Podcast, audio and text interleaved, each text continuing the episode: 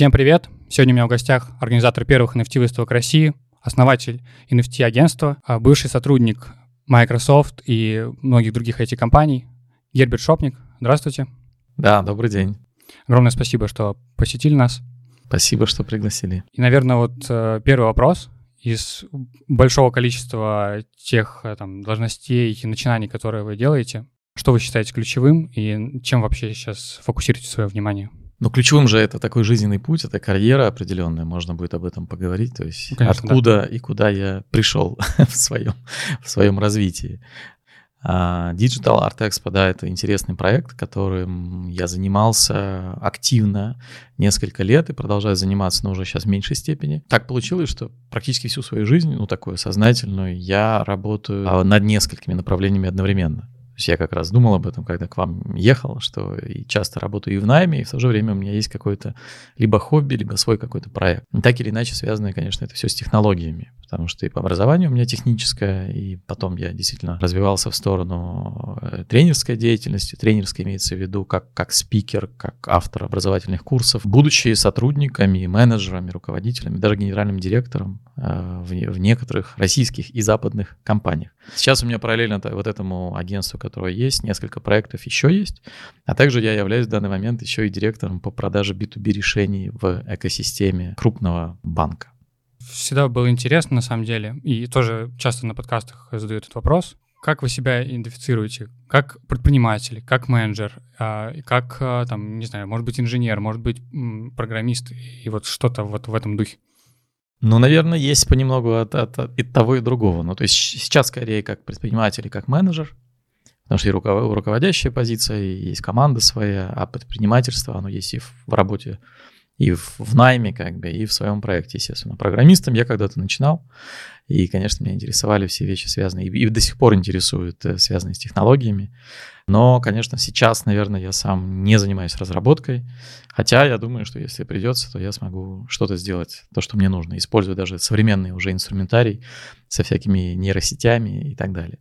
Ну, то есть э, очень интересная такая, такая в жизни история, потому что у меня и технический бэкграунд, и всегда была какая-то тяга еще и к творчеству. Возможно, поэтому это и цифровое искусство, и вот эти вещи с NFT связаны. в какой-то момент я даже закончил художественную школу и занимался генеративной графикой еще в университете. Только сейчас я узнал, что это называется генеративная графика. Но в какой-то момент вот эта тяга к творчеству, она перешла и в предпринимательство, и в инвестиции, и, и в программирование, и вообще все, что связано с технологиями. Я до сих пор считаю, что программирование, разработка каких-то новых а, вещей, не рутинная какая-то история, да, это творчество, это в чистом виде творчество. И все люди, кто себя в этом находят, они, по крайней мере, должны чувствовать э, очень хорошее удовлетворение. Потому что здесь э, одновременно складывается и тяга, и реализация творческая, да, и э, технологическая, экспертная. На самом деле очень интересное сочетание. Ну, еще об этом чуть позже поговорим. Хотелось бы вот больше понять про ваш путь. Я так понимаю, у вас э, программи... вы как программист э, классическое ваше образование, да? У меня образование инженер-системотехник. Mm. По... Да, дипломная работа была связана с программированием чипов для виртуальных автоматических телефонных станций. Такие сложные штуки. То есть, да, программировал микросхемы даже на ассемблере. Mm-hmm. Ну и изучал Интересно. разные да, языки программирования и зарабатывал на этом, будучи студентом. То есть, в принципе, я уже работал, подрабатывал как разработчик. Но параллельно интересовало все, что связано с творчеством, с компьютером, все, что сейчас называется, это называется искусство новых медиа или генеративная графика, когда она создается при помощи алгоритмов, а сейчас еще и при помощи нейросетей. В принципе, меня это всегда увлекало. То есть создание графики еще там 20 лет и больше назад при помощи компьютерных технологий, да. И так это как-то всю жизнь со мной шло, и даже вылилось вот в такой проект, которым занимаюсь несколько последних лет. Вот именно вот интерес вот этот у вас возник в школьном возрасте, вообще в детском, может быть? Наверное, в школьном. Наверное, в школьном, потому что ну, там учитель рисования сказал родителям, что есть э, талант, как будто бы, да, меня отдали в художественную школу. А потом, ну, чем старше становился еще школьником, а, тем больше интересовался компьютерами и разработкой. Конечно, меня это очень сильно затянуло. И эти, эти два направления, казалось бы, не связанные, они начали как-то вместе пересекаться.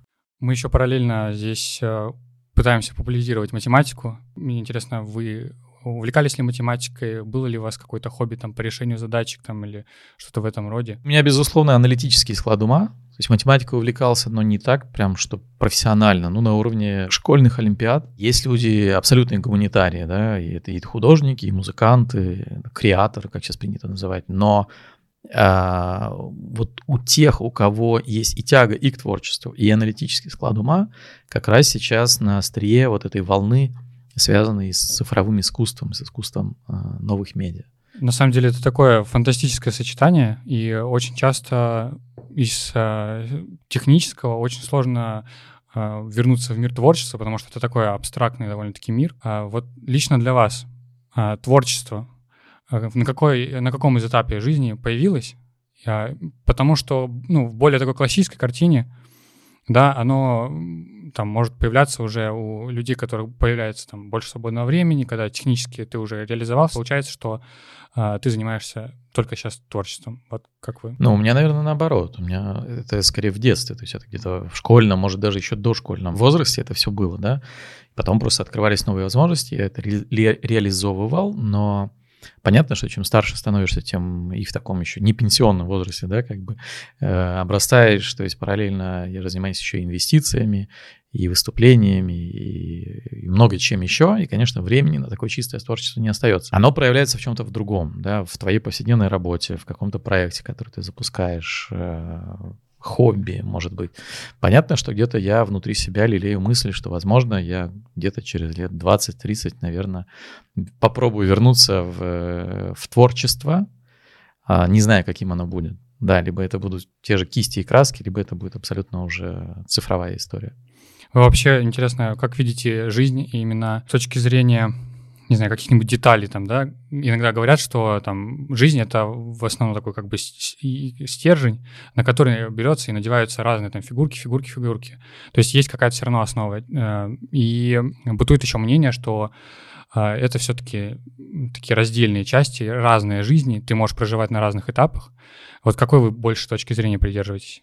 Ну, мне кажется, мне ближе история с разными этапами разными этапами. То есть, оглядываясь сейчас уже на, на ту часть жизни, которую прожил, мне кажется, что это разные этапы в жизни. Но вот люди, рожденные 30-40 лет назад, да, э, всегда было такое мнение, что ты получаешь образование, да, выбираешь профессию, и дальше ты всю жизнь, по сути, в этой профессии. Ну, за каким-то исключением. Меняли очень мало людей свое направление деятельности. Сейчас другая э, парадигма.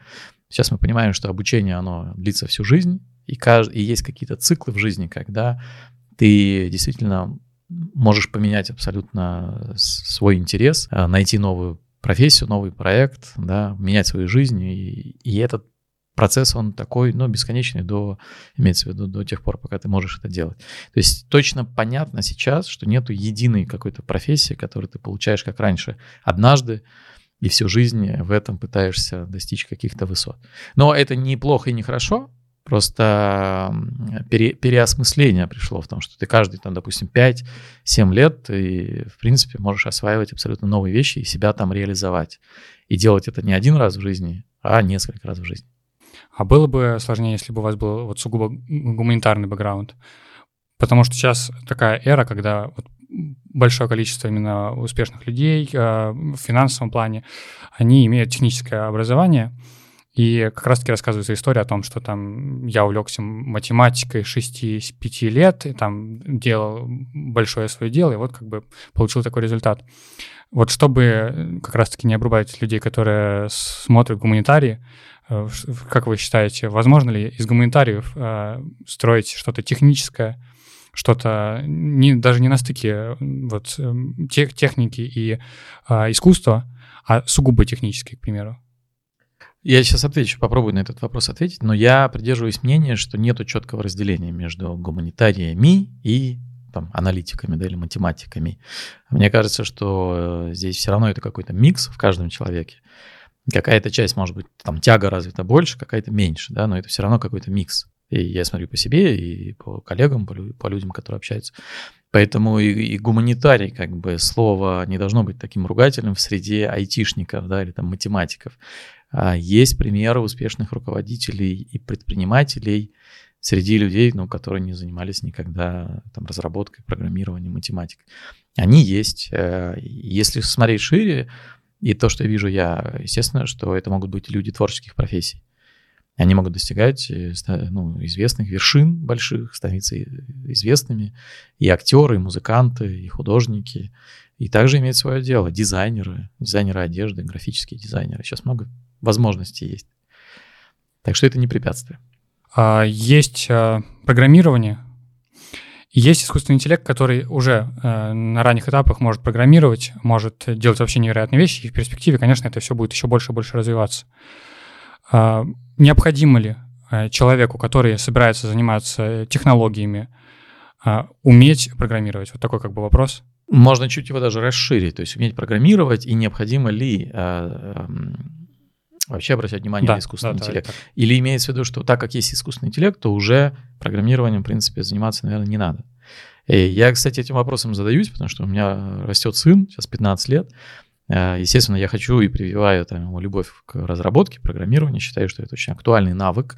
Много лет считалось, что, ну, последних лет считалось, что в принципе, любой человек, так или иначе, должен владеть хотя бы навыками, азами программирования, потому что ну, без этого сейчас уже никуда. Может быть, исключая вот творческие профессии. Хотя я работаю с людьми, с которых, которые сами являются и художниками, и разработчиками, есть и такие. Что касается искусственного интеллекта и замены его вообще человеческого труда, интеллектуального. Это такая очень горячая тема, но тут, в принципе, уже почти мы все договорились там за последний год-два, что, во-первых, не надо бояться, что искусственный интеллект э, кого-то заменит. Он, безусловно, заменит, где-то что-то оптимизирует. И сейчас даже есть уже понимание, что он может заменить, если в разработке, то джуниор э, специалистов. В России, ну, как минимум в России очень много джуниор специалистов, больше, чем нужно рынку, потому что последние годы люди даже переучивались, да, и шли в эту профессию, в разработку, понимая, что там есть возможности, перспективы и больше денег.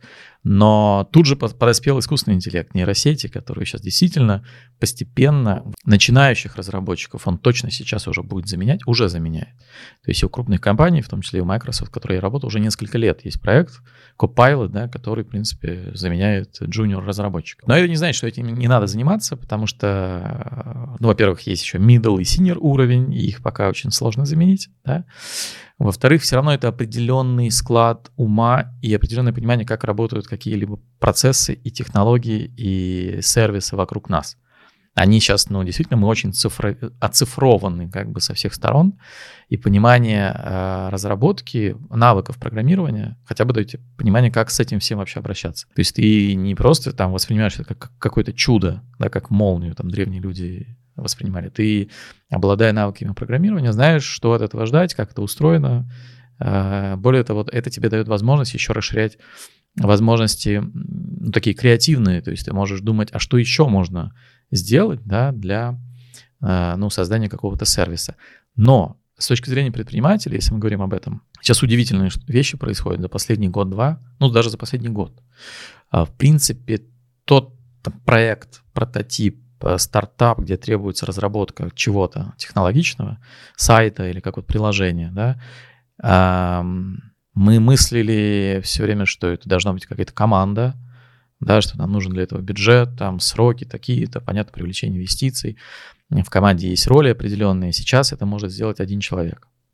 Один человек может создать прототип сайта, один человек может создать приложение, один человек может создать э, какую-то там даже модель, обучить и, и потратить на это несколько часов или несколько дней. И это надо очень четко осознавать. Это как бы не хорошо, не плохо, это просто ускоряет. А искусственный интеллект — это инструмент ускорения и расширения наших возможностей. Как специалистов, как руководителей, как бизнесменов, как художников даже. А пугает ли вас э, будущее с искусственным интеллектом? Или, наоборот, драйвит? Меня драйвит. Меня вообще не пугает, меня на самом деле очень драйвит.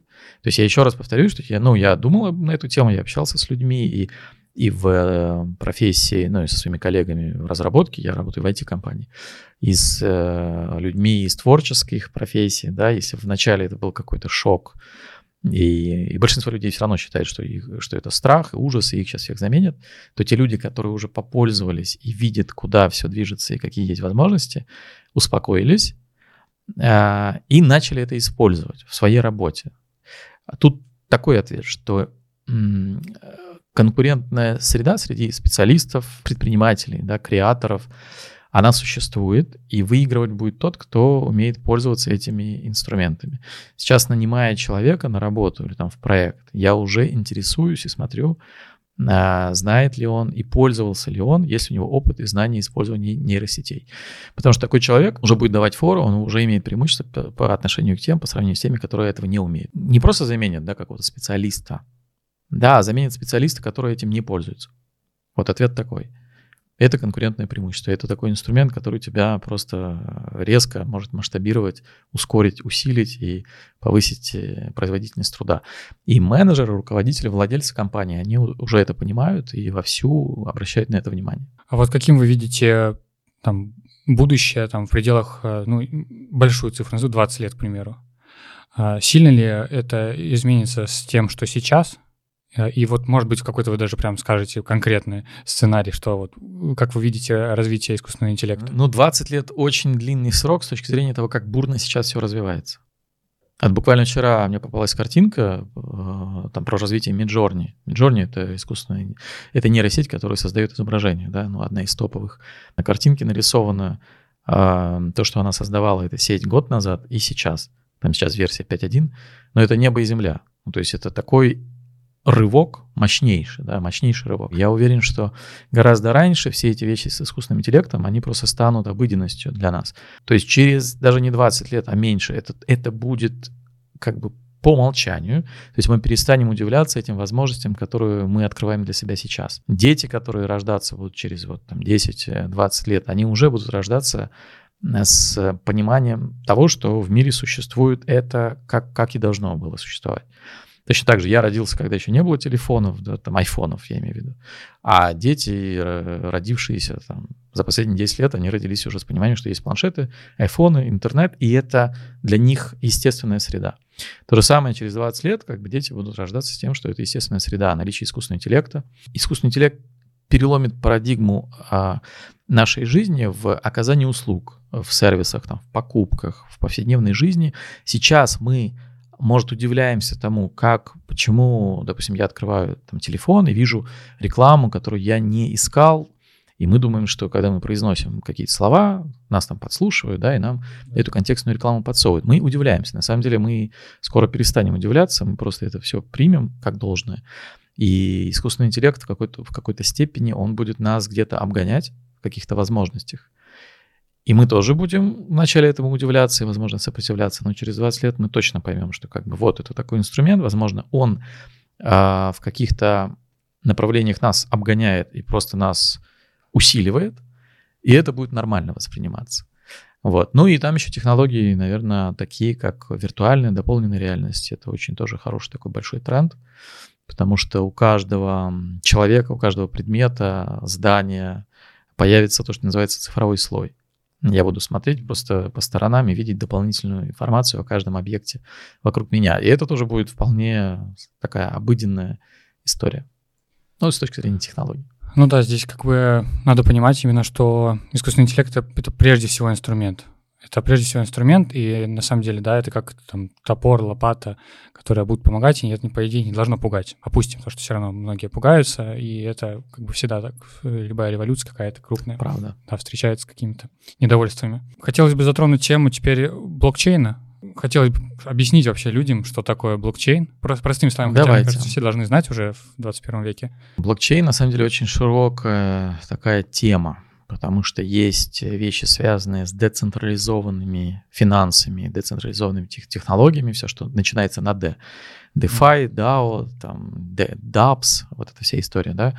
И целая комьюнити за уже больше, чем 10 лет образовалась в мире, которая для которых это не просто технология, для которых это даже некий такой образ жизни, потому что изначально блокчейн был направлен на децентрализацию и уход от каких-то единых а, органов управления. То есть как будто бы создавалась эта история в противовес государственным органам, там, финансовым, банковским сектор, сектору, да, потому что в блокчейне э, нету какого-то единого центрального звена, узла или человека, который принимает решение э, насчет того, какую информацию записать в эту базу данных. Сейчас поговорим об этом. Ну, давайте простыми словами. Э, очень Да. много, да, люди путают с биткоином, там еще с чем-то, да, не понимают, что это такое. Ну и вообще не, не делят даже, ну, что это вообще разное. Блокчейн да, это биткоин. не делят. И вот я с 2018 года я занимаюсь именно блокчейном для бизнеса, для бизнеса, для госсектора. То есть это применение именно самой технологии, как IT-технологии. Такой же, как искусственный интеллект, такой же, как интернет вещей, в, в те сценарии, где она может быть полезна. И, конечно, все эти вот уже сколько там 5-6 лет мне приходится эту образовательную такую роль нести. Все люди, которые, ну, все специалисты, которые у нас, их немного в России, которые этим занимаются, так или иначе функцию образовательную несут, объясняя, что же это такое. Можно представить э, блокчейн как некий, как некий способ хранения информации в первую очередь. То есть это база данных, где хранится информация. Но она хранится не обычным способом, не так, как мы привыкли мы привыкли к тому, что информация хранится в таблицах. В базах данных есть таблицы в обычных, если взять там 1С Мгм. или какую-то систему, да. В этих таблицах есть строки, столбцы. Эти таблицы, они как-то могут быть связаны между собой. И вот в этих таблицах а, информацию можно легко, в принципе, удалить. Например, вы можете удалить строку. Вы можете заменить э, поле в строке, в какой-то ячейке. Вы можете удалить целую таблицу. Вы можете записать в эту таблицу какую-то информацию, э, датированную там годом ранее. В блокчейне не так. Она хранится по-другому. Если чуть-чуть технический аспект затронуть, то она записывается туда в цепочке, в цепочке блоков. То есть такие информационные блоки, которые между собой связаны криптографическим способом. Из-за этого появля- появляется такое понятие, как chain, да, то есть цепочка, а блок, соответственно, цепочка блоков. Даже был когда-то интересный такой прецедент, что я как раз в конце 2018 года эм, объяснял Эли Памфиловой, главе э, Центральной избирательной комиссии и ее замам, что такое блокчейн. Это интересная история, потому что у нас в России а, блокчейн сейчас используется, тестируется в избирательном процессе. Вот, кстати, на предстоящих выборах сейчас мэра Москвы и там еще, по-моему, муниципальных депутатов, там тоже в этом году будет использоваться блокчейн в рамках дистанционного а, голосования. Итого, мы записываем информацию необычным способом, нестандартным. Каждый блок связан с предыдущим криптографическим способом. Больше не буду углубляться. И из этого вытекает первое преимущество блокчейна, которое надо запомнить. Первое преимущество – это неизменность информации. Нельзя информацию в блокчейне записанную изменить, нельзя ее удалить, и нельзя что-то добавить задним числом. Первое преимущество из этого, ну, как раз и вырастают э, уже его применения. Часто можно слышать, что блокчейн — это про доверие. Так вот, доверие, оно как раз строится на базе вот этой особенности блокчейна, неизменности информации. И если мы с вами какой-то заключаем контракт или запускаем какой-то бизнес или процесс, 2, 3, 4, там, 5 э, сторон компаний э, или физических лиц, которые изначально друг другу не доверяют, то блокчейн позволяет это доверие повысить, потому что у нас будет единая система, где мы сохраняем всю информацию, куда попадает вся информация, связанная с нашей деятельностью. Она туда попадает, главное, чтобы мы обеспечили такие независимые источники подтвержденные, чтобы они нас все устраивали, чтобы мы им все доверяли, эти источники. И как только информация туда попадает, мы понимаем, что никто из нас там изменить ничего не может. То есть под- подделать не может данные, не может э, какие-то транзакции туда вписать и удалить ничего не может. Вот из этого вырастает э, сценарий блокчейна там, где нужно повысить доверие, получить единый подтвержденный э, источник данных для разных участников. А второе преимущество – это смарт-контракты. Смарт-контракты, ну, по-русски как умные контракты, на самом деле это это программы, алгоритмы, которые хранятся на блокчейне. А Это важно, потому что мы их с вами тоже можем составить, создать. Это некий такой договор, в котором мы прописываем какие-то обязательства сторон, обязательства сторон участников, которые выполнятся при наступлении определенных событий, заранее тоже обусловленных. Мы с вами обо всем этом договорились, наняли разработчика или сами прописали это в код смарт-контракта, сохранили на блокчейне, и дальше этот смарт-контракт живет своей жизнью в том плане, что он будет исполнен при наступлении этих событий, независимо ни от чего и ни от кого. То есть ни от какого Сбербанка или еще какого-либо банка, да, э, какого-то человека, ни одного из нас, кто в этом договоре участвует. Мы никак уже не можем на это повлиять. Ну, один из, да. Мы можем на это повлиять, если мы решим все вместе его изменить, но умышленно. А вот э, как, какую-то, ну, степень там фрода или, или обмана там исключена. Вот два преимущества. Неизменность и смарт-контракт, который исполнится без централизованного вмешательства и вообще вмешательства извне. То есть в смарт-контрактах э, именно обязательно, если что-то менять, то все стороны должны? Да, то есть когда я говорю, что в блокчейне ничего нельзя изменить, это имеется в виду, что изменить одна сторона не может без согласования других. Если мы с вами все действительно захотели что-то изменить, мы с вами соберемся, запишем новую транзакцию в этот блокчейн, который пометит, что та транзакция со смарт-контрактом, она будет недействительна. И следом мы создадим еще один смарт-контракт и запишем его как новую версию. Но главное, чтобы здесь либо все, либо большинство участников согласовали эти изменения. А какие, к примеру, могут быть э, решения для бизнеса с помощью блокчейна, которые внедряются, вот, которые вы внедряете лично, вот какие виды? Э, есть разные сценарии. Самый простой — это реестры. Реестры — это в основном про государственные истории, про бухгалтерский учет и так далее. Например, реестры выдачи э, льготного жилья или там льготного земельных участков. В России и в других странах есть категория граждан, которым положено там получать э, такие блага от государства, да, ввиду там своих категорий. И вот эм, в законах прописано у нас, как, как это распределяется. И там есть жеребьевка, там есть определенная очередь, очередность, да. И когда это все скрыто от этой очереди, от этих граждан, они не понимают, как это работает, и кажется, что там есть возможность для манипуляции, для подкупа, для бюрократии, да, это скрыто, и всегда есть недоверие к государству в том плане, как это происходит. Если это переводить на блокчейн, а такие пилотные проекты у нас были, то там становится все прозрачным, да, то есть и люди понимают, что это невозможно как-то изменить, это все работает согласно правилам. И распределение тоже происходит честным образом, когда человек, никто не может повлиять на то, как как это произойдет там в том же смарт-контракте. Это применяется в голосовании, это применяется в цепочках поставок, когда что-то производится, есть производитель, есть, постав... есть э, дистрибьюторы, есть компания, которая транспор... транспортирует это, потом идет э, рес... реселлером, э, крупный опыт, мелкий опыт, магазины, и потом уже доходит до покупателя. Это называется supply chain, э, цепочка поставок. Еще и подтверждение происхождения товара. Например, э, там вы производите органический какой-то продукт питания, вы можете с помощью блокчейна повысить доверие своих покупателей к тому, что действительно этот товар был произведен там-то и там-то, тем-то, тем-то, и его маршрут следования с вашего там, поля э, завода до э, холодильника покупателя, он может быть прослеживаться и подтверждаться на каждом этапе, и ты понимаешь, что ты купил действительно реальный товар. Таких примеров много, есть с, с дорогим алкоголем такой пример. Недавно, кстати, я модерировал сессию в рамках вот московского урб... этого урбанистического форума, и там а, у нас были запад... западные, уже не западные, были э, спикеры международные из, из Китая, из Азии, из Африки. И вот там они рассказывали эту историю как раз про органические, органические авокадо. Mm.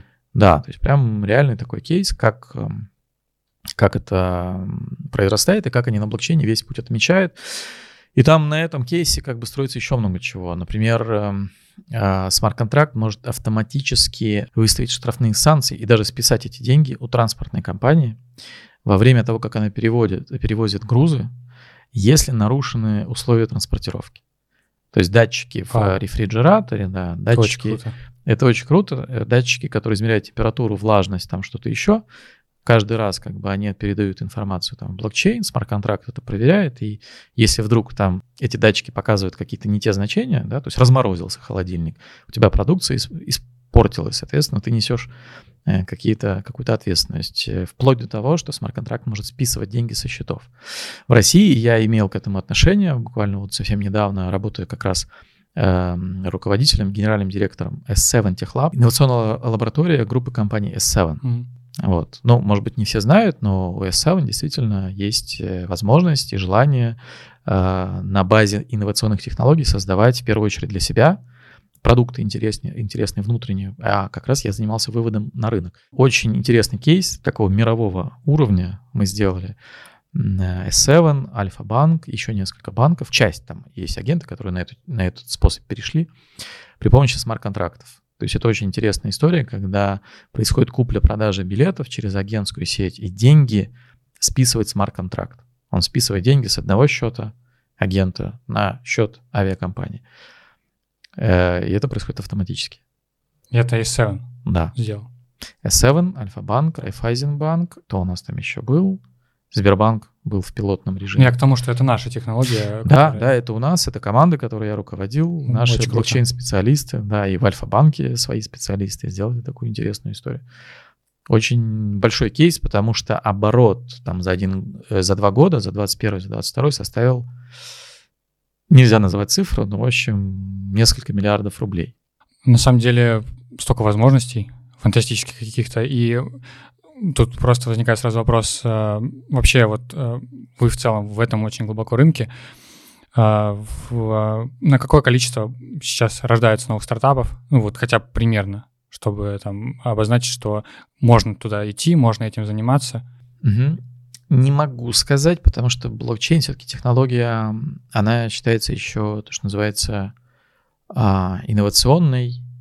Забыл это слово на английском. Вот Гартнер. Я оперирую часто всякими гартнеровскими отчетами, исследованиями, чего меня научили в больших э, американских корпорациях айтишных.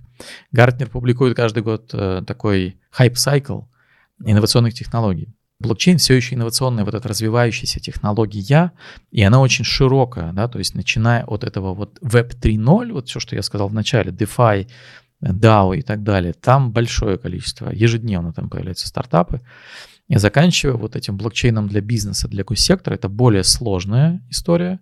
Эта технология, как и другие, наверное, переживают хайпы и падения. То есть э, вот даже за 6 лет, шестой год, чем как я этим занимаюсь профессионально, я, наверное, пережил уже два или три таких вот э, хайпа и падения. И как раз в одной из последних, ну там крайних, это NFT, метавселенные, в которых тоже NFT и блокчейн используются, децентрализованные. Поэтому если брать год назад или два года назад, там каждый день появлялось, наверное, ну, ну несколько десятков стартапов в мире. Если сейчас взять, ну, может быть, один в день появляется, а может быть и реже. Но при этом надо понимать, что это как бы технологии не 21 века. Это еще, по-моему, насколько я знаю, 50-х вообще годов. Еще военные какие-то разработки, блокчейн сам. Ну, не совсем, не совсем. Я, конечно, когда показываю историю, да, блокчейна, я говорю, что там предпосылки и создание блокчейна, они уходят да, в прошлый век, потому что это, конечно, чтобы блокчейн появился, а, а появление блокчейна, ну, как вот такой технологии, на которой можно что-то уже строить, и появилась первая криптовалюта, э, биткоин. Биткоину в этом году 15 лет. То есть можно рассчитывать, что вот там 15 лет это какая-то уже появилась первая прикладная реализация э, на блокчейне. То есть биткоин это прикладная реализация цифровой валюты, валюты, а основанные на технологии блокчейн. А предпосылки появления блокчейна, они, конечно, там ну, несколько десятков лет, потому что это алгоритмы шифрования, да, это, ну, действительно, там, если смотреть, 70-е, 80-е годы, там уже появлялись такие исследования и труды, и, и проекты пытались запускать, которые называются цифровое золото, а там виртуальная валюта. То есть интересно, что это действительно звучало еще, там уже 50 лет назад такие вещи начали появляться. Но первое практическое применение, оно появилось в возникновении биткоина. Вот почему это так неразрывно связано, да, то есть биткоин, первая криптовалюта на блокчейне, и криптовалюты не могут существовать без блокчейна, а они на нем основаны. А сама технология блокчейн может прекрасно работать и без криптовалют. Тогда хотелось бы вот, опять же, для наших слушателей объяснить э, вообще, что такое криптовалюта, простым тоже языком. Тут мы можем, да, потом плавно еще к NFT перейти, потому что Да, это да, очень близкие Конечно, понятия. NFT. Да, но вот если даже так уже чуть шире охватывать, то и криптовалюта, и NFT — это не, неко- некие виртуальные сущности или цифровые сущности, э, которые хранятся в базах данных блокчейна. Мы разобрали, да, что есть базы данных блокчейна. На самом деле эти базы данных, они не только отличаются от обычных способов сохранения информации, они еще отличаются тем, что там участвует большое количество так называемых узлов. Есть понятие node, ноды. Узлы — это, серв, это сервера, которые в каждом блокчейне, э, чем их больше, тем лучше, тем система надежнее. Если мы говорим про криптовалюты, которые строятся на публичных блокчейнах, там чем больше вот этих узлов, тем лучше. Соответственно, криптовалюты — это цифровые, ну, по сути, сейчас это считается, что это цифровая валюта, да, цифровые деньги. Почему валюта или деньги? Потому что мы уже живем в такое время, когда можно что-то приобрести за эту цифровую валюту. Можно эту цифровую валюту поменять на обычную фиатную валюту, да, или, или там банков, на банковский счет. Поэтому все-таки она имеет уже какую-то ценность, покупательскую способность, я бы так сказал. Но весь э, учет этой валюты, э, он ведется виртуальным образом, только в цифре, никакого физического аналога не существует. И по сути это все, все транзакции, связанные с э, жизнью всех этих криптомонет, они записываются на блокчейн. А взаимодействуем мы с этим через наши э, криптокошельки.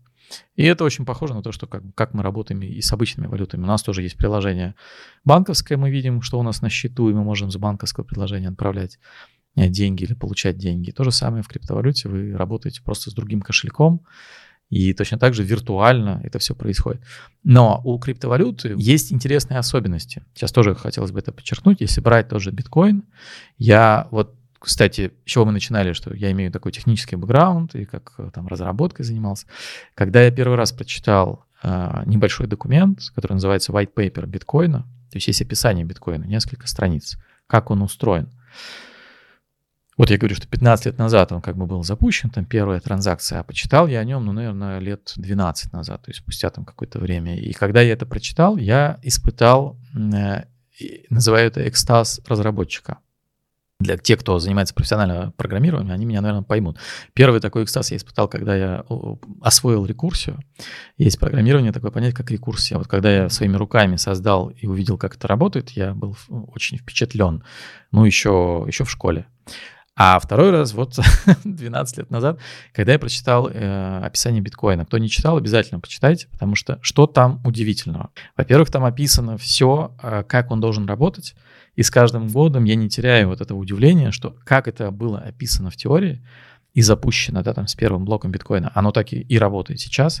При том, что мы не знаем, ну, как бы нету никаких сейчас людей и лиц, кто эту систему поддерживает. Ну, каких-то выделенных, да, там, людей. Эти поддерживаются сообществом самой системы. То есть кто-то, одно лицо или несколько лиц создали, продумали такую систему, написали алгоритмы, написали код, да, и запустили это в мир таким, таким образом, э, что они нигде не ошиблись, и их, этот алгоритм работает уже достаточно много времени. Удивительно, что это, тут нету ни, никого, кто бы это поддерживал. Это, кстати, идет даже в разрез тому, как устроена наша Вселенная, потому что все, что создается человеком, если человек потом это не поддерживает, а, то это обычно перестает развиваться и, и как бы умирает. Если мы даже там забросили какой-то дом, уехали и не поддерживаем в нем порядок, ремонт не делаем, то наверняка вы видели часто через лет 10-15 эти дома стоят с разбитыми окнами, обветшавшие, и постепенно они разрушаются. Так вот, если вернуться к криптовалютам, то в биткоине еще очень удивительная вещь. Там заложены дефляционные э, механизмы, в отличие от фиатных валют. То есть фиатные валюты, рубли, доллары государства могут печатать, делать эмиссию в любой момент времени. Да? А в биткоине и в других криптовалютах, не во всех, заложено изначально конечное количество, сколько его можно добыть. В биткоине, если не ошибаюсь, 21 миллион монет, из них 19 миллионов уже добыто, и понимая, что количество этого виртуального актива, оно ограничено, это некий такой дефляционный э, механизм. То есть мы знаем, что больше 21 миллиона монет не будет произведено и никем не может быть создано. Это первое. А второе, что так алгоритм создан, что э, каждое определенное количество транзакций, определенный срок, сложность добычи э, этих криптовалют увеличивается. Таким образом, это тоже дефляционный механизм. Да, то есть добывать их становится все сложнее и сложнее, то есть стоимость, потраченная на добычу, она тоже растет. И таким образом, эта валюта, по идее, она не должна э, обесцениваться. Но мы видим, что криптовалюта это очень э, волатильный механизм, если с точки зрения инвестиций, инвестирования смотреть. Да? То есть он взлетал там, по до 67 тысяч долларов, сейчас он стоит сколько там, 25? 20, да, 25. Да. Ну, на самом деле же это огромные риски э, для будущих каких-то инвестиций и в целом взаимодействия с этой валютой. И ее ограниченность же тоже э, может сказаться очень серьезно в будущем. То есть есть ли какие-то э, перспективы у криптовалюты? И есть ли вообще у криптовалюты возможность заменить фиат? Сразу несколько вопросов в, одном, да. Я, кстати, может, с конца начну этого вопроса. Возможность заменить фиат, она точно есть. И когда это, когда вот лет 10-5 лет назад на тот же биткоин, криптовалюты и уже появление эфира начало разрастаться за рамки вот какого-то ограниченной группы людей, кто этим пользуется, да, государства и банки, и центральные банки начали бить тихую тревогу. Они начали видеть угрозу национальным валютам вообще всей банковской деятельности, потому что история с криптовалютами, она полностью децентрализована. Э, если представить себе на минуту, что мы заменим криптовалюты, например, рубль или доллар, то банки перестают быть нам нужны вообще. Да, то есть наши платежи, наши переводы, они осуществляются без посредников в виде банков. Ну, это такие были, были первые мысли, да. Потом появились, кстати, сервисы очень похожие на банковские системы, например, в криптовалюте, которые могут дать кредит, которые могут дать суду, которые могут там взять в залог какие-то кредитные средства, э, криптовалютные средства. То есть постепенно идет проникновение как бы обычных э, финансовых институтов, там подходов в децентрализованный и наоборот. С точки зрения рисков, да, риски большие. То есть это, это история э, высоковолатильная, не имеет никакого подкрепления физического, да, по сути, майнинг — это превращение большого объема электроэнергии и вычислительных мощностей в какие-то виртуальные фантики, которыми являются эти криптовалюты. И, конечно, э, есть люди, ну, которые верят, э, которые разобрались и понимают, что да, это такая технология, ограниченное количество вот этих фантиков, как я могу сказать, да, там, и пока жив интернет и есть электричество, то это будет иметь какую-то ценность, и, возможно, эта ценность, она будет даже выше, чем ценность у фиатных валют. Не хочу ничего говорить, но если взять э, график изменения стоимости там, к доллару того же биткоина и изменения стоимости к доллару того же рубля, возможно, для нас будет неожиданностью, что там, биткоин или какие-то другие криптовалюты ведут себя лучше на протяжении там 10 лет или 5 лет, чем тот же рубль. Я сегодня утром посмотрел, мне попался под э, этот э, сторис в Инстаграме. Молодой человек, предприниматель, который как раз крипто, криптопредприниматель, показал, как он э, снял э, со счета, по-моему, 55 миллионов рублей э, наличкой, упаковал это, поехал в Москва-Сити и обменял их на какое-то количество USDT, то есть вот этих э, криптовалютных долларов. Он там показал, что он, короче, потерял 11 миллионов просто за счет того, что он поменял это не, не летом, а сейчас. А курс за это время рубля к доллару очень сильно снизился. Вот, так что тут такая история. Есть адепты как бы банков и фиатных валют. На самом деле нужно погружаться и понимать, чем подкреплен рубль или доллар на сегодняшний день и кто, э, кто заказывает музыку, да, с точки зрения вот монетарной политики, политики финансового государства. В то же время есть альтернативные вещи. И чем больше, тут такая история, чем больше прикладного применения вот этих виртуальных валют, цифровых валют будет, тем кажется, что и больше будет стоимость их, и меньше волатильность. Например, за последние вот там пару лет Э, очень э, вырос объем, оборот э, в криптовалютах, особенно в USDT. Связано с тем, что есть определенные запросы на перевод крупных сумм, на перевоз их за границу. Ну, то есть большое количество пользы, при этом существуют риски, особенно в регуляции. И на самом деле... Сейчас... Да, регуляция вообще отдельная тема, да много попыток это сделать, и мне бы хотелось тоже, чтобы ну, пару слов вы сейчас сказали про цифровой рубль. Удачна ли эта попытка, и насколько вообще реально, чтобы это стало в повседневности у всех людей? Регулирование, да, у нас предпринимаются попытки, у нас в России, в каждой стране это по-разному выглядит, да, у нас в России есть закон о цифровых финансовых активах, у нас не запрещена криптовалюта, как многие думают. А, периодически там звучит последние годы, что ай, давайте там запретим, давайте введем какую-то ответственность, давайте разрешим, давайте сделаем майнинг, майнеров предпринимателями и эту деятельность как бы наконец-то обелим. Все, всякие попытки. Но пока есть закон о ЦФА. Там прописано, что такое криптовалюта и что нельзя с ней делать. В России нельзя продавать э, услуги и товары за криптовалюту. Вот это надо помнить. Но сама криптовалюта, как бы владение ею, обмен одних валют на другие, а передача этой валюты от одного лица к другому не запрещены. А цифровой рубль — это попытка центробанков создать что-то похожее по механизму на криптовалюту. Ну, даже, как я говорю, когда они почувствовали эту угрозу, они, ну, банки центробанки хотели это возглавить и контролировать. Тогда уже появились, вот еще 10 лет назад, цифровые валюты центробанков. В Сингапуре это есть, в Китае там уже пилотный проект чуть ли не пятый там происходит, в Штатах это запускается, в Швейцарии, во многих странах. И мы не единственные как бы в России. Но с точки зрения концепции цифровые валюты центральных банков совершенно не то же самое, что криптовалюта, да, потому что в э, цифровых валютах это централизация, она остается за банком, как минимум одним центробанком страны, в криптовалютах мы же объяснили, что там нет никакого единого центрального звена, кто этим управляет. Здесь есть плюсы, есть плюсы в этой технологии цифрового рубля или там цифровой, цифровой валюты. Потому что какие-то лучшие практики, да, все-таки государство или там разработчики пытаются взять из мира децентрализованного, например, отслеживание транзакций, прозрачность э, операций, да. Есть такое понятие, как окрашивание, э, окрашивание этих цифровых рублей. Это что означает? Что, допустим, государство выплачивает пенсию человеку, человек идет и тратит э, эти деньги там, на какие-то товары, и Центробанк, государство может полностью проследить путь каждого рубля с момента его выпуска, да, там, эмиссии и до момента там, возвращения в банк.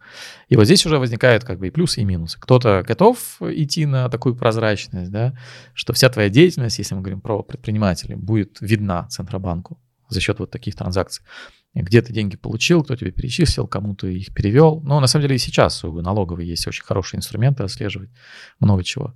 Вот. Но с цифровым рублем, да, это будет все больше и больше такая история про прозрачность. И это хорошо, ну, если мы говорим про такое честное предпринимательство и образ жизни. Но могут быть и какие-то механизмы не очень приятные. Например, тоже Центробанк может ограничить, это просто гипотеза, да, ограничить тебе покупку на эти рубли каких-то товаров, товаров или услуг. Где это может применяться? Например, в э, субсидиях или там какой-то материальной помощи. То есть вот э, там есть материнский капитал, допустим, да, вам выплатили цифровыми рублями материнский капитал, там есть только, по-моему, 5 э, сейчас возможностей, куда ты его можешь потратить, вот, и ты, в принципе, с помощью цифрового рубля не сможешь ничто другое его купить, чем эти 5 там сервисов или товаров, да, то есть придешь в магазин, захочешь купить себе автомобиль на эти деньги, а тебе скажут, сори, ну на, на вот эти конкретные рубли ты не можешь купить автомобиль, ты можешь пойти купить там памперсы, коляску и так далее. То есть можно сказать, плюсов, минусов много. В любом случае э, можно увидеть э, закономерность и попытки регулировать, и ну, будем верить, что эта технология, она вживется и найдется какое-то решение. Очень важно, мне кажется, понять для многих людей, что это не страшно, это в основном это польза, это возможность э, видеть э, вообще полностью все операции, транзакции. В первую очередь, это технология и криптовалюта — это то, что на этой технологии было создано. И очень много есть и проектов, стартапов, и, которые на этом работают. Надо наших слушателей предупредить. Если вы инвестируете, да, вы инвестор, то, конечно, надо очень аккуратно заходить в эту тему криптовалют, потому что высокая волатильность, высокие риски. Я бы не рекомендовал там, больше 1-2% на начальном этапе из своего капитала вкладывать в эти инструменты. Вы, но вы лично инвестируете в э, блокчейн и в целом в криптовалюту? Я такой инвестор-любитель, да. То есть у меня есть инвестиции в недвижимость, есть инвестиции в некоторые проекты, и что-то у меня есть и в криптовалюте тоже, да. Ну, с точки зрения там, сохранения капитала. Я не занимаюсь спекуляциями. Просто есть люди, которые занимаются спекулятивными инвестициями. Ну, трейдинг. Да? Там. да, трейдинг. То есть это то же самое, что ты и на бирже трейдишь, ты можешь трейдингом заниматься в криптовалюте. И есть довольно-таки успешные. Но я не занимаюсь этим, то есть скорее у меня это такой как некий там, актив долгосрочный. Ну да, то есть предупредима высокая волатильность, а дальше люди сами да, решат. Да. Хотелось бы затронуть NFT. А, во-первых, очень интересно, почему вы решили вообще в эту тему пойти? Во-первых, я уже был в блокчейне вот с 2018 года. То есть я уже очень хорошо, как эксперт, понимал, что это и как это можно применять. И, конечно, был в разных сообществах. То есть есть сообщество экспертов, энтузиастов, кто этой темой занимается. Причем одной ногой я как бы и в крипто-сообществе, там иногда знаю, что там происходит, другой ногой в такой бизнес-сообществе, где мы как раз говорим, а как применять эту технологию в бизнесе в крупных компаниях, да, там, в госуправлении. И так как, э, ну, все время был какой-то интерес, связанный с вот с творчеством, с чего мы начали, да, с искусством, я попал в такое небольшое сообщество, где мы начали обсуждать э, цифровое искусство, и там я узнал э, о том, что существует NFT, ну, то есть вот какая-то связь цифровых, виртуальных каких-то творений с тем, как это можно э, отслеживать, там, сохранять, фиксировать на блокчейне. Мне стало это интересно, то есть как вот технология блокчейн соединяется именно с чем-то ранее не связанным вообще с технологиями никак. И я в 2020 году, то есть уже, да, уже больше трех лет назад, я приобрел свой первый NFT. Вот когда вы спрашивали, кто, кого, кем я себя считаю, это там предпринимателем, кем-то, я, конечно, такой еще исследователь. То есть мне интересно, как всякие новые штуки работают. А тут еще и технологии, которые я занимался на тот момент очень глубоко. И я начал на себе это тестировать, что это такое.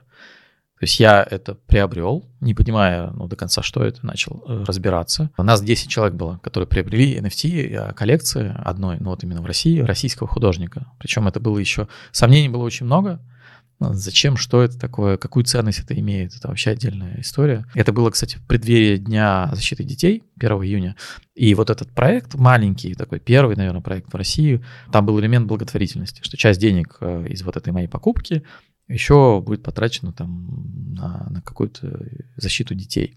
Очень интересная история. А вот я приобрел и начал смотреть, что это такое. И так начал разбираться. Потом я начал смотреть, как это создавать, кто этим занимается. И был очень резкий взлет как раз в конце 2020 года, в 2021 году. То есть есть люди вот до сих пор, да, которые сейчас ко мне приходят и начинают только узнавать, что это такое. А для меня, то есть уже прошел тот какой-то этап даже жизни, вот кусочек, да, о котором мы говорим, потому что еще вот с 2020 года одним из первых я в России это приобрел. Не было ничего на YouTube про NFT, никаких роликов, ничего не было. Да, сейчас их очень много. Да, в 2021 году я, кстати, создал канал, то есть я уже не мог, э, телеграм-канал у меня есть одноименного Digital Art Expo. Я не мог уже просто в себе это удерживать, мне хотелось делиться со всеми, и прям каждый день, сначала я, потом я уже привлекал людей, и каждый день мы публиковали э, новости, и каждый день удивительное, как NFT может применяться в творчестве, там и бренды это используют. Но еще был какой прорыв? А, в начале 2021 года весь мир взорвала а, история с продажей а, цифрового коллажа на да, аукционе Кристис. И вот это, конечно, очень сильно всех взбудоражило, потому что какую-то картинку, JPEG, на самом деле, файлик э, был продан за, сколько там, по-моему, 67 миллионов долларов. Все резко стали делать NFT. Да, и понеслась. И мне бы хотелось вот понять, что для вас NFT и как работает ваше NFT-агентство. Ну, для меня NFT — это, конечно, такое широкое понятие. То есть я на это смотрю не как какую-то непонятную штучку, да, вот типа там что-то купил, там продал, там заработал, проиграл, вот, да, для меня это уже более широко, потому что я вижу картину целиком. Я вижу уже на протяжении нескольких лет, я знаю историю создания, я знаю людей, кто это там запускает, создает с точки зрения потребителей и создателей. Я работаю с крупными компаниями, которые запускают проекты и понимаю, зачем они это делают. Сейчас поговорим, да. Для меня сейчас, ну, как бы NFT один из этапов развития технологии блокчейн. Вот так я это называю, да, и как раз в своих презентациях я показываю, что там, когда говорят, все, NFT, сейчас хайп, значит, упал, уже все забыли, искусственный интеллект вышел на, первую, на первое место, очередное, как бы, становление технологии. Может быть, она уже никогда и не поднимется, хотя я считаю, что NFT будет развиваться дальше. Вот. Э, может, это произойдет не там, через год, а может, через 10 лет. Еще раз, эволюционный этап развития блокчейна. Это одно из применений блокчейна, которое дало свои преимущества. А, и в некоторых сферах жизни, в том же искусстве, например, принесло новые возможности, которых раньше не было. И вот эти возможности, они а, с помощью NFT, они останутся. Они останутся, они будут использоваться. Вот. Ну а все, что связано с хайпом, купли-продажи, там, спекуляциями, это сейчас отшелушивается. Это постепенно уже не так происходит, конечно, это не такой дикий рынок, как это было два года назад. Ну, вот мне интересно еще вот NFT именно для людей, которые очень часто, вот я готовился к, например, подкасту, и я с кем-то там, с ребятами разговаривал, которые там занимаются предпринимательством, и многие очень скептически, очень скептически относятся к NFT. Лично я, ну, как бы вижу в этом огромные плюсы, в том числе там большие решения в авторском праве э, тоже могут быть. Что должно произойти с NFT, чтобы начал, начался новый виток? Ну, смотрите, действительно много негатива, потому что был хайп такой спекулятивный. Во-первых, в него было трудно как бы войти, поверить сначала, да, потому что это у всех людей есть какой-то этап принятия ценности виртуального актива, скажем так. То есть вообще, эм, и мне это тоже не сразу удалось. То есть понимание, осознание того, что что-то созданное человеком не в физическом, а цифровом мире имеет ценность. Но если говорить про там вот искусство, про людей, которые это создают, да, они могут это делать при помощи инструментов, кисти, холсты, да, там, а, пастель, э, графика, а могут делать это с помощью других инструментов, но при этом оставаться такими же художниками. Это отдельная большая тема. И вот осознать и принять то, что э, создано что-то в цифре, и то, что не имеет физического никакого а, объекта связанного, да, тоже имеет ценность. И вот это осознание, оно у некоторых людей там приходит за два дня, у кого-то за два года. Соответственно, был действительно какой-то период времени, вот этот небольшой, когда очень сильный был хайп, бум и дикий рынок с точки зрения купли-продажи. И кто-то на этом очень хорошо заработал, кто-то на этом очень хорошо потерял.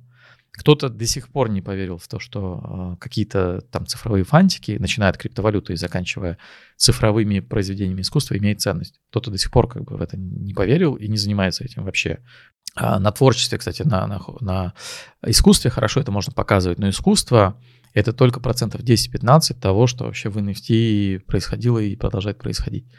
Например, с помощью смарт-контракта и блокчейна, ну и NFT это такой же токен, как криптовалюта, и все его транзакции, они связаны там, с, э, со смарт-контрактом. То есть э, передача, купля-продажа NFT, переход этого токена от одного к другому, выплата роялти, сейчас расскажу, это все смарт-контракт.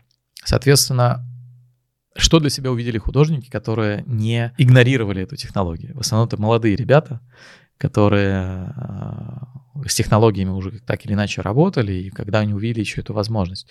Во-первых, это возможность выйти на весь мир. То есть для художника, там, цифрового или не цифрового, выйти сразу на глобальный рынок со своими работами. Это очень круто. Но такого не было никогда. То есть если ты художник, креатор, там, музыкант, тебе, чтобы пройти, ну, стать знаменитым и там, твои работы предложить всему миру, раньше нужно было идти всю жизнь к этому. То есть ты где-то родился, закончил художественную школу, ты поступил где-то в регионе в какой-то вуз, да, или там училище художественное, потом ты пытаешься пробраться в какие-то выставки, ярмарки, музеи, и дай бог тебя возьмут, да, это уже лет 10-20 нужно поработать, вот, чтобы тебя заметили, вот, потом ты выходишь на какой-то более там федеральный уровень, попадаешь в Питер или в Москву, и вот карьера как бы художника, ты уже в преклонном возрасте, такой там в среднем возрасте, добиваешься успеха, один из тысячи. При этом ты работаешь с галереей или с арт-дилером, который представляет твои работы на какую-то аудиторию, на какой-то территории. Например, государство Россия. А с NFT ты создал что-то, у тебя есть площадки, ты это вывел туда, еще там немного применил маркетинга или нанял того, кто тебя будет продюсировать, и все. И ты сразу доступны твои работы, твое творчество всем коллекционерам и потенциальным покупателям в мире. Это очень круто. Я своими глазами наблюдал, как российские ребята, молодые, творческие, э, продавали свои работы там, коллекционерам, известным в Штатах.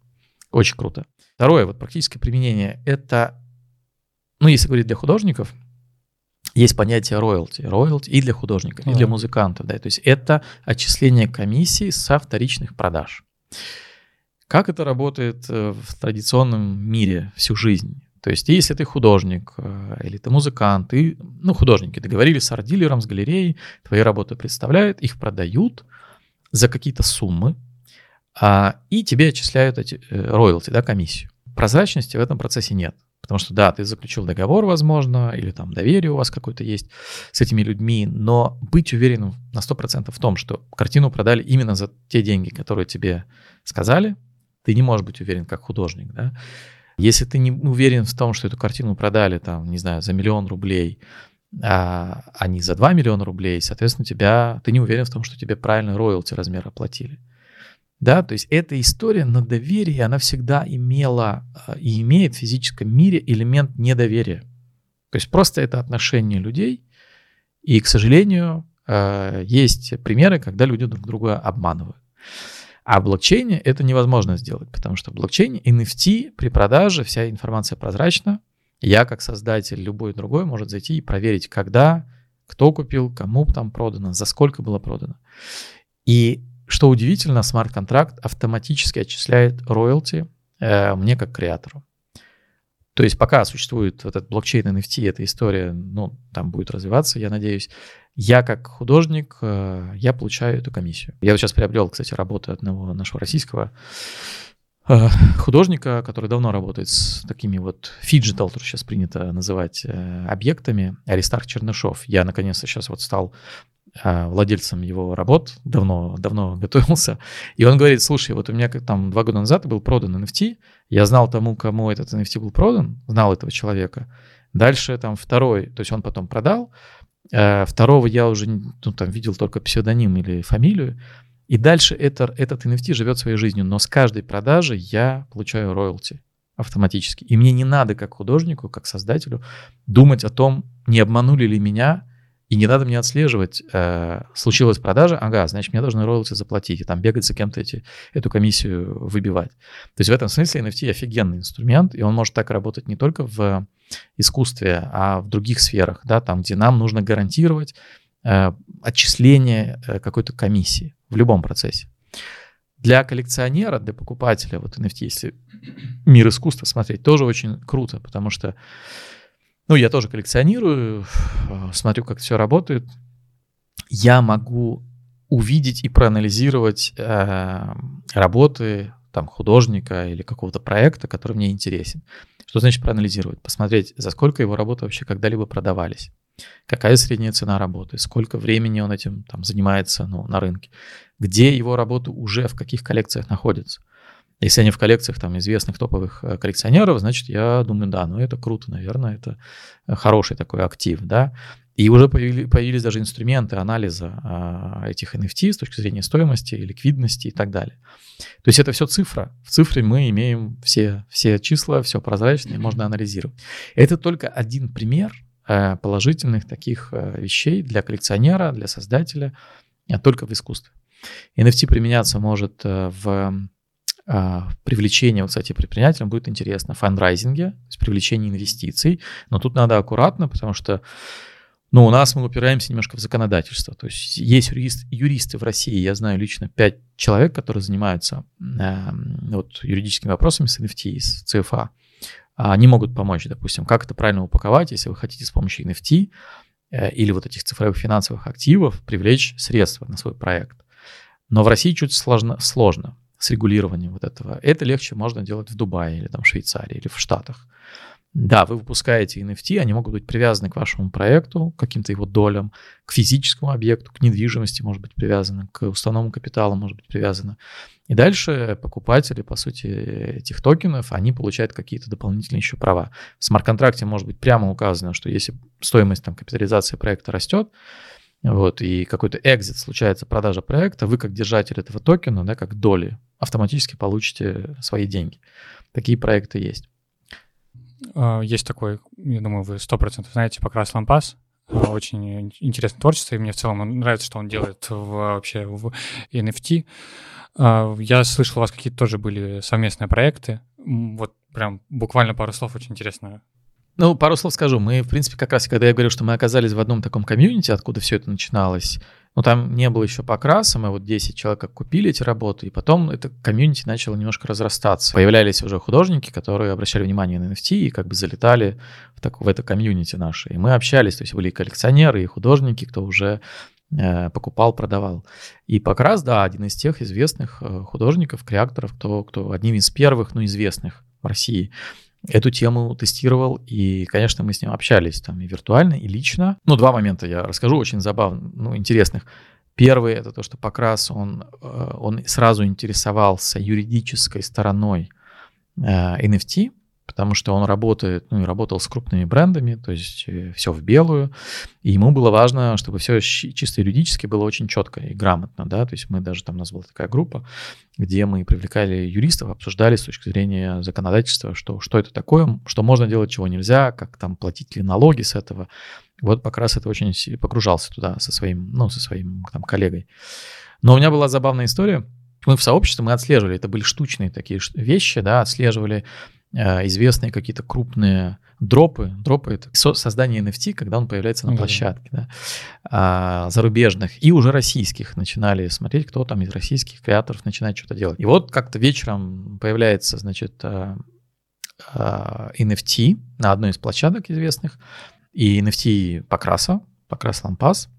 И вот один, значит, наш там коллега делает ставку, и следом делаю ставку я. Ну, то есть я участвовал в этом первом аукционе покраса. Вообще первые, первые NFT известных э, людей, известных креаторов и известных брендов, они имеют большую ценность. Это называется Genesis, когда вот какой-то там известный человек выпускает первый NFT. Есть коллекционер, это, наверное, коллекционеры, которые собирают именно вот эти Genesis, то есть первые NFT там, известных селебрити или художников или компаний.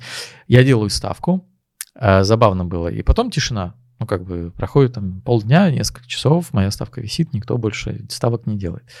Я думаю, ну ладно, аукцион там 24 часа, то есть на следующее утро там он должен был завершиться. Я ложусь спать, и где-то ночью вдруг меня прошибает холодный пот, то есть я прям в 4 часа утра просыпаюсь и, и думаю, а вдруг это не покрас лампас? Вдруг это просто фейковый какой-то аккаунт, и ну, там площадка такая, она была курируемое сообществом, не полностью открытое, но такое тоже было. То есть э, есть фейки, истории, когда э, люди создают аккаунты, это сложно, но были, и, и выдают себе за известных, допустим, художников и что-то пытаются продавать. И я в 4 часа утра нахожу там Инстаграм Покраса, мы еще тогда не были знакомы лично, и пишу ему там, привет, Покрас, я сделал ставку на твой NFT, ты скажи, это твое или нет. И он мне тоже там где-то под утро отвечает, он говорит, да, это мое. Я почему испугался? Потому что у него же огромная аудитория, и он ведет там сторис, все соцсети. И я заглянул в сторис, и, там, и, и вообще никакого не было объявления о том, что он сделал первый NFT. И тут я испугался. А сумма у меня там была приличная такая. И он говорит, да, это мое. И я, я говорю, а почему ты нигде не объявил? Он говорит, ну я типа не понимаю, как оно сработает, ну, я продам это, не продам. И говорит, я не знаю, поэтому я нигде не афишировал, типа, утром, ну, там, посмотрим. Но я вижу, что ставки есть, поэтому я уже понимаю, что продажа будет, я утром, типа, напишу об этом. И там, ну, в конце, конечно, было Рубилова там за его, я не, не выиграл, то есть я там дошел до какой-то ставки, понял, что дальше я уже не готов там продолжать делать ставки, но его работу, да, купили. Но при этом вот первая работа, как инвестиция, она может, ну, в перспективе вырасти э, в цене? Может, может вырасти, может, может не нет. вырасти, да. да. Это же точно как ну, в инвестициях, то есть ты находишь какой-то объект, который обладает, по твоему мнению, будущим ростом, да, ликвидностью, или в искусстве это поиск художников, в том числе и начинающих, с большим потенциалом. А в NFT это все тоже так работает. Вот гипотетически, если представить, там, вы там сейчас молодой студент, э, там, или, к примеру, вот только начинающий там предприниматель, с чего ему начинать изучать? А, как подобрать какую-то, не знаю, вузовскую, может, систему? Есть ли какие-то альтернативы для именно изучения? Даже не знаю, что сказать. Но первое, что приходит в голову, что сейчас очень много материалов, э, в принципе, ну, да. везде, как мы уже привыкли учиться, да, то есть там YouTube в помощь, да. Есть книги, но книги, они устаревают с точки зрения каких-то новых применений. Э, именно как блокчейн, как технология, да, я даже в свое время тоже, когда вот начал профессионально заниматься, я там прочитал несколько книг. То есть мне было важно понять, что это за технология, как применять ее в бизнесе, да. Если программы э, за рубежом точно есть программы такие, а в России две попытки э, было. Одна при финансовом университете, я просто участвовал в комитете э, там, госкомиссии. Два года ребят учили магистратуре блокчейн-технологиям. Вот, и потом, к сожалению, там ушел э, куратор этой программы, который как бы драйвил эту историю. Он ушел, тоже занимается блокчейном сейчас в крупной компании, и некому стало как бы дальше продвигать. Но недавно, вот в этом году, летом объявили, по-моему, в МФТИ. В МФТИ появилась кафедра блокчейна, и там есть э, курсы теперь, вот, и что-то там такое будут они обучать. Обычно это какие-то дополнительные курсы, да, такие есть. Есть такой курс «Блокчейн для юристов». А он проводится в московской, это называется Moscow Digital School, московская цифровая школа. И уже 4 года, если не больше, а, юристы обучаются тому, что такое блокчейн. Я не сказал, кстати, а, технология блокчейн, она в России в государственных документах называется технология распределенных реестров. Так она называется. И она входит в программу «Цифровая экономика Российской Федерации». Есть такая программа, это национальный проект, запущен, по-моему, в 2019 году, сроком на 5 лет, возможно, сейчас будут продлевать. То есть когда-то прям на уровне государства в цифровую экономику была включена одна из технологий цифровые, цифровые ну, блокчейн, только по-другому называется. Поэтому э, она преподается иногда еще в рамках каких-то курсов MBA, например, да, там для CDTO, для директоров по цифровой трансформации, там для, для IT-директоров. Ну, то есть Технология уже такая вполне зрелая, чтобы если вы в IT, то ней, конечно, стоит узнать, хотя бы какие-то азы, вот, а потом, ну, там, знать ее преимущества, о которых я сказал. И если вдруг вы поймете, что где-то у вас там в работе, в бизнесе, вы поймете, что она оправдана, ее применение, то можно ее и попробовать повнедрять. Но если вы хотите быть блокчейн-разработчиком, а эти, кстати, разработчики очень востребованы, потому что их не так много вообще, ну, в мире, а, то, конечно, там вы и должны знать и программирование, навыки, да, и еще и понять, как работает блокчейн, смарт-контракты, как это все писать, создавать, там определенные есть, э, ну, фреймворки, да, как бы, которые надо изучить. Про программистов я, конечно, сказал, там, может, кого-то вдохновит. Действительно, блокчейн-разработчики много зарабатывают, но эта профессия, она тоже подвержена хайпу, потому что где-то, когда там курс биткоина взлетает, или NFT там что-то взрывается, да, сразу создается вот тех самых десятки стартапов в день. А каждый стартап, по сути, нанимает команду для разработки. Но, к сожалению, когда этот хайп спадает, э, вот как, э, допустим, ну вот в этом году, да, там в начале этого года, э, или в прошлом году, то, к сожалению, многие стартапы не выживают, да, им приходится закрываться, соответственно, эти команды, целыми командами даже иногда, они выходят на рынок и ищут, ко мне обращаются, я э, в такие вот моменты, когда там падение спроса, целые команды обращаются и говорят, слушайте, вот мы высвободились из какого-то проекта, нет ли у вас там проекта для целой команды, мы готовы там делать следующий блокчейн-проект. То есть, конечно, учиться никогда не поздно, и большое количество... Я лично какие-то курсы проходил, я от зарубежных топовых вузов тоже есть, они на английском, Круто. правда, но тоже как бесплатно, и ребята могут там заходить и изучать, и базовый уровень понимания. Сейчас по нейросетям есть такие же, да, вот библиотеки там у Google, Гугла, еще где-то. Да-да-да, тоже очень крутые. И на самом деле то, что сейчас делается в образовании, тоже это своеобразная такая революция, тоже новые подходы, новые методы. И мне бы хотелось чуть затронуть тему образования вообще. Давайте. Э, вы много где спикером выступаете и много программ различных разрабатываете. Вообще, вот на ваш взгляд, что не хватает к... В целом, давайте образование не, не будем выделять там российскому, не российскому. Чего не хватает? Ну, общим словом я скажу, образование эм, инертно. Инертно в том смысле, что подходы те, которые использовались в образовании э, вчера, они не работают уже сегодня.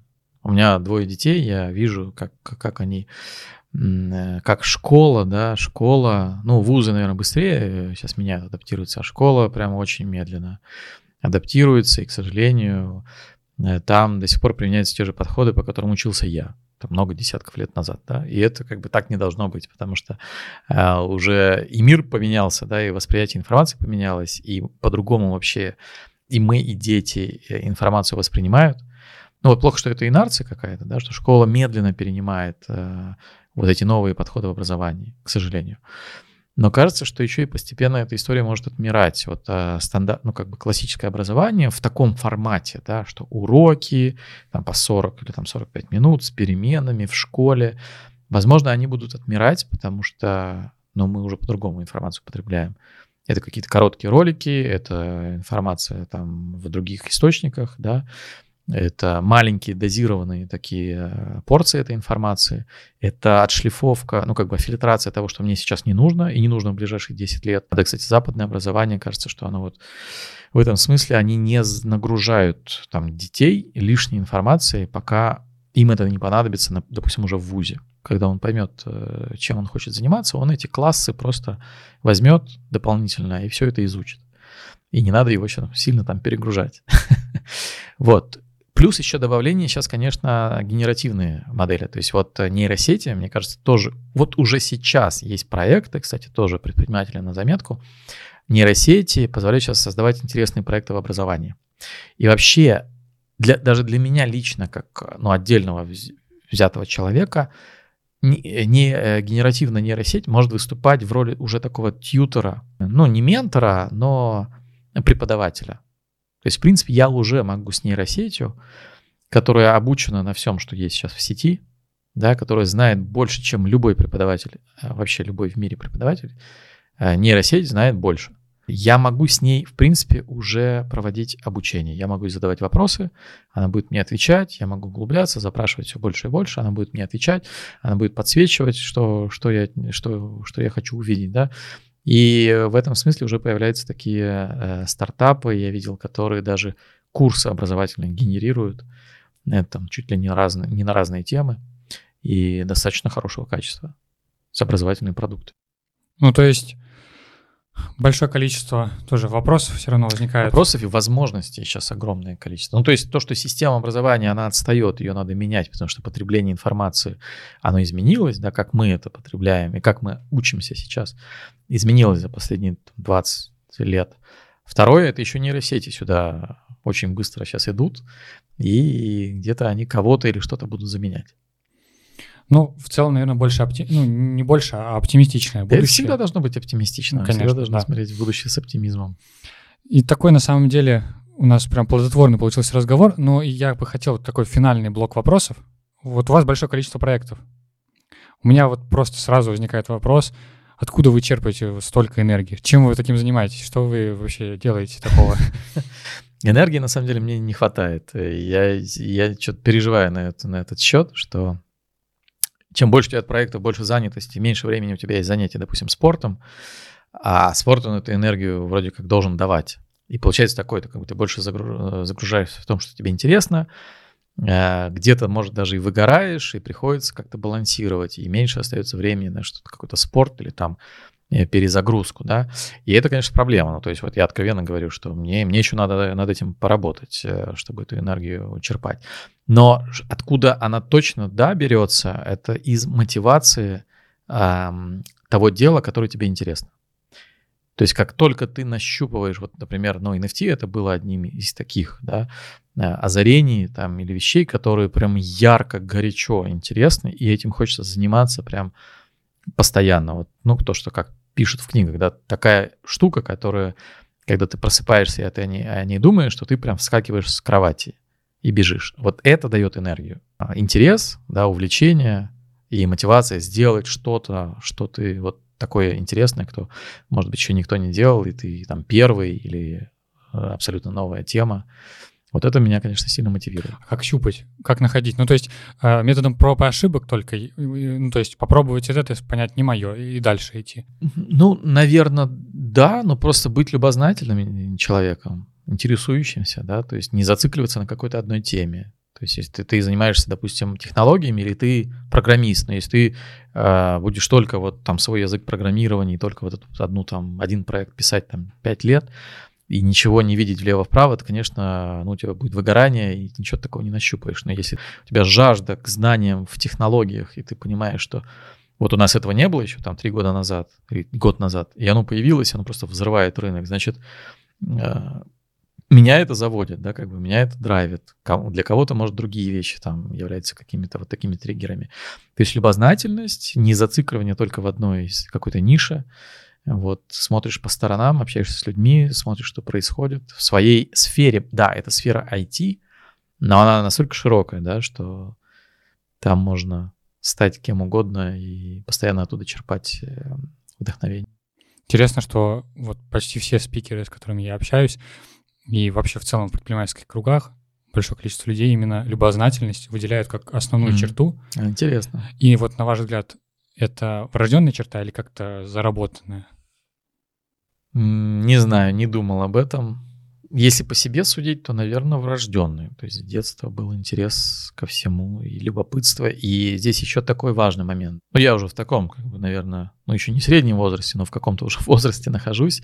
И мне очень нравится, что я э, не чувствую себя таким всезнайкой. Есть просто люди, которые там дожили до какого-то периода и чувствуют, что все, они уже все знают, уже там груз знаний их очень сильно давит, ничего нового уже не существует, все уже понятно в этой жизни. И вот, ну, мне в какой-то степени таких людей жаль, э, потому что они как раз не увидят э, каких-то новых вещей, да, и они, к сожалению, зацикливаются в своих знаниях, и это им мешает, это ограничивает их какое-то движение вперед или влево, вправо. Вот э, я по себе точно знаю, что я в этом смысле, это хоро- в хорошем смысле такой любознательный ребенок. И мне кажется, что там до конца жизни у меня будет так, да, я буду постоянно интересоваться, изучать что-то новое. Ну да, здесь как бы рецепта нету. И как бы понятно, у вас такой интересный жизненный путь и много всяких проектов. Но я почти уверен, что какие-то были у вас и ошибки, и провалы. Надеюсь, ну как бы не надеюсь, вы были, да? Наверное, что-то было. Вот как вы к ним относитесь и как более просто к ним относиться? Да, в вопросе уже какая-то часть ответа. Но если лично, вот так откровенно, то, конечно, ошибки, ошибки какие-то, потери, там, неправильно принятые решения, неправильные в кавычках, потому что все решения, они на самом деле правильные. Ну, когда-то на каком-то этапе жизни меня очень сильно Э, мучили, да, то есть это вот неправильное отношение, когда ты там оглядываешься в прошлое, где-то переживаешь какой-то прошлый опыт. Мне много усилий стоило, чтобы оту- отучиться а, от этого, и до сих пор, мне кажется, на 100% я еще не отучился, да. Но как нужно смотреть, и как я стараюсь смотреть на эти ошибки, как на опыт. То есть, по сути, это получение опыта. Не надо задумываться про какую-то материальную составляющую, потому что, ну, если ты там, как предприниматель, если ты смотришь в будущее, то ты должен четко осознавать, что, окей, ты там что-то потерял там, за счет своей ошибки, но ты заработаешь гораздо больше в будущем. И когда у тебя это происходит несколько раз, ты успокаиваешься, да, что как бы, окей, у меня ошибки были, но я и заработал еще больше, если в деньги это пересчитывать. И наступает какой, какая-то уверенность, да, что ничего страшного, если я совершу ошибку. Я уверен в том, что все равно э, ничего плохого не случится, у меня будут э, больше успешных там проектов или решений, которые мне принесут больше. Это первое. Второе, есть еще такая классная штука, когда эм, ты ошибку воспринимаешь как просто одну из попыток. То есть это одна из попыток добиться чего-то, чего ты хотел. Да? И можно себе так это представить, что, допустим, тебя отделяет до успеха Э, ну, какой-то успешный проект или твоя цель успешная, да, допустим, 10 попыток. Вот, и ты можешь э, с первой попытки достичь этого успеха, можешь с пятой, можешь с десятой. И когда ты вот так смотришь, да, на это, и это, кстати, дает это хороший такой э, мотивацию, да, чтобы не опускать руки. Если у тебя там один раз не получилось, второй раз, третий не получилось, ты просто мысленно представляешь, что это моя очередная попытка, если она не взлетела, если это ошибка или провал, это э, уменьшает количество оставшихся попыток, которые меня точно приведут к успеху. Очень круто, очень да. круто. Такой вопрос, наверное, сложный, и однозначно на него не ответишь. В чем, на ваш взгляд, смысл жизни? Смысл жизни, да, все по-разному на это смотрят. Эм, ответ такой будет. Э, это Эм, реализация своего потенциала. А реализация потенциала, который в тебе э, заложил, ну, кто-то называет природой, я называю это Всевышним или Творцом, потому что я все равно считаю, что все, что у нас тут происходит, не случайно, не само собой. Поэтому в каждом человеке от рождения есть какой-то потенциал, да, и вот задача человека а, его максимально раскрыть. То есть, по сути, зачем ты вообще в этот мир э, явился. Э, вот. А это достаточно сложная задача. То есть понять, для чего, что в тебе скрыто, какие таланты, какие возможности, при том еще не ограничить себя, даже если ты это выявил, да. Один человек может ну, сделать огромные вещи там, с влиянием на весь земной шар, как минимум. А может и даже за пределы земного шара. А, вот, вот это, мне кажется, смысл жизни в этом. И это очень хорошо должно мотивировать всех. То есть, когда ты смотришь на свою жизнь, что в тебе скрыт какой-то потенциал, это точно, у всех людей он есть, да, тебе нужно, твоя задача его раскрыть и потом максимально его э, реализовать, то, по идее, это должно тебя так мотивировать, э, что ты, ну, не можешь просто находиться там в каком-то, в депрессии, там, лениться, ты начинаешь по-другому смотреть на свое время, как ты его проживаешь, да, ты, по сути, у тебя такая задача в течение жизни есть определенная. Если ты сегодня там этим не занимался, не делал, там неделю, месяц этого не делал, то, по сути, ты свою жизнь проживаешь немножечко в холостую. И вот этой цели, э, смысла жизни, если так смотреть на смысл жизни, ты его не достигаешь. А тебе это как бы дали от рождения. Тебе такое чудо подарили, тебе дали такой потенциал, и твоя задача его реализовать. Очень, очень хорошо вы прям сказали, и очень надеюсь, что все люди найдут это, потому что это на самом деле очень важно в жизни. И вам огромное спасибо. Да, у нас, собственно говоря, на этом все. Я надеюсь, что и у вас больше и больше там проектов будет э, лучше, и будут лучше развиваться, и все будет да, только супер. в гору расти. Спасибо большое. Спасибо за хорошую беседу. Мне кажется, было очень интересно. Спасибо. Да. Все.